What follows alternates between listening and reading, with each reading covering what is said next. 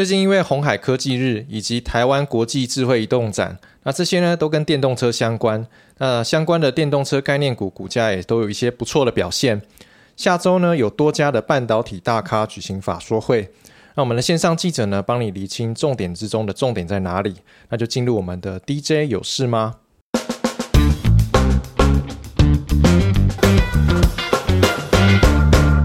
下周有多家 IC 设计厂举行法说会。包括联发科、普瑞、利基、智源。那晶圆代工方面呢？联电也要登场。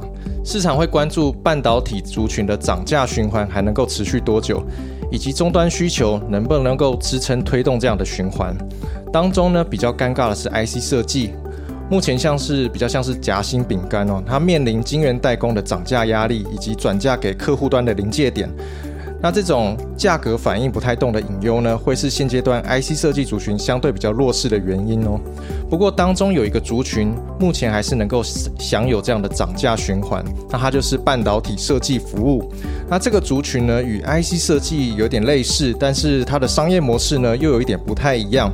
那这样的服务模式是什么呢？啊，又有哪些厂商会受惠呢？那我们这边卖一个关子，请大家密切注意我们接下来要推出的节目哦，会有非常详尽的解说。那刚刚提到 IC 设计现在是比较腹背受敌的感觉嘛，一个很大原因就是晶圆代工持续的涨价。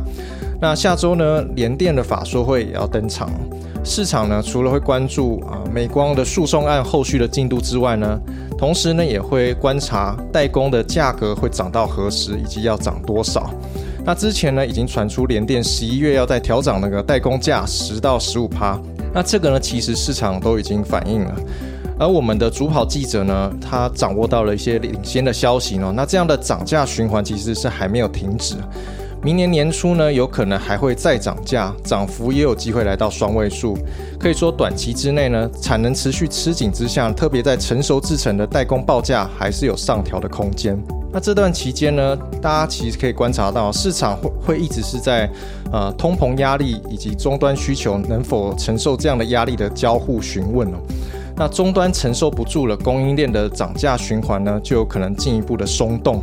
那现在来看呢，晶圆代工仍然是在相对比较健康的循环当当中哦。不过下游的封测呢，则是比较有松动的疑虑。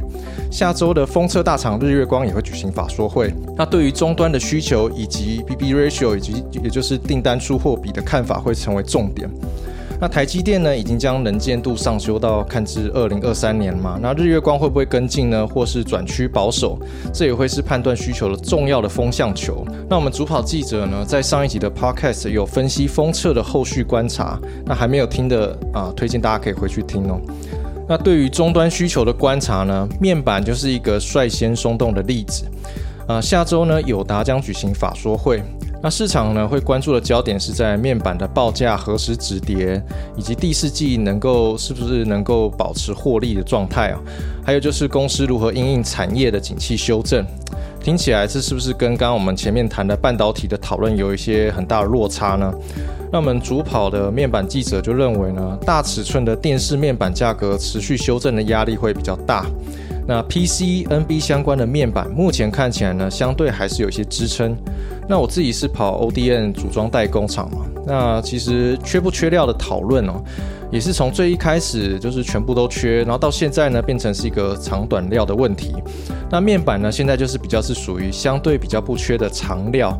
那半导体成熟制成相关的 IC 呢，目前还算是短料，其实还是非常的缺。那这跟啊晶圆代工的看法其实是一致的哦。那在讨论到船产方面，同样也不脱离涨价的题材，包括一七零一的东联、一三零三南亚以及一七一八的中仙。最近因为中国的能耗双控，那中国厂商呢主要是以煤化工的方式生产 EG。那在煤价高涨之下呢，使得中国的 EG 厂因为成本考量呢，加动率普遍都比较低。那这让呢 EG 的供给出现了缺口。那呃，主要是用乙烯法制造 EG 的台厂呢，就在这波的变化之下呢受惠。那线上的记者就认为呢，目前相关的厂商呢，普遍因为 EG 的报价提升，然后再加上呢下游的需求也很不错，所以第四季都会有不错的利差空间的表现哦。不过最近中国也开始出手抑制煤价，那短期的煤价呢可能会比较震荡，不过在碳中和的长期趋势下呢，小厂呢其实会逐步被淘汰掉。长期而言呢，整个产业秩序是朝向比较健康的轨道。那另外呢，下游的化纤族群呢，像是一四零二的远东新、一四零九新鲜以及一四四四利利，他们的产品报价在七月开始就已经跟着上游啊跟着涨了。那目前的需求也是很不错，目前订单供不应求，那大家可以多加留意了。现在呢，碳中和相关的题材是市场的宠儿。下周水泥大厂台泥要举行高雄锂电池厂的动土典礼哦。其实台泥呢很早就布局电池，一开始呢是切入家电产品，后来打入 Dyson 的供应链。那线上记者就观察台泥董事长张安平呢这几年对绿能相关的投资呃布局呢非常的积极，除了电池呢也参与意大利储能公司的股权收购，布局那个储能的市场。那高雄新厂未来产品的应用呢会聚焦在像是快充啊、无人机以及汽车市场。那后续呢就值得持续关注了。好了，这集的节目希望对大家有帮助。有任何的问题或者是想法呢，不要害羞，都欢迎留言让我们知道。那我们下次见喽，拜拜。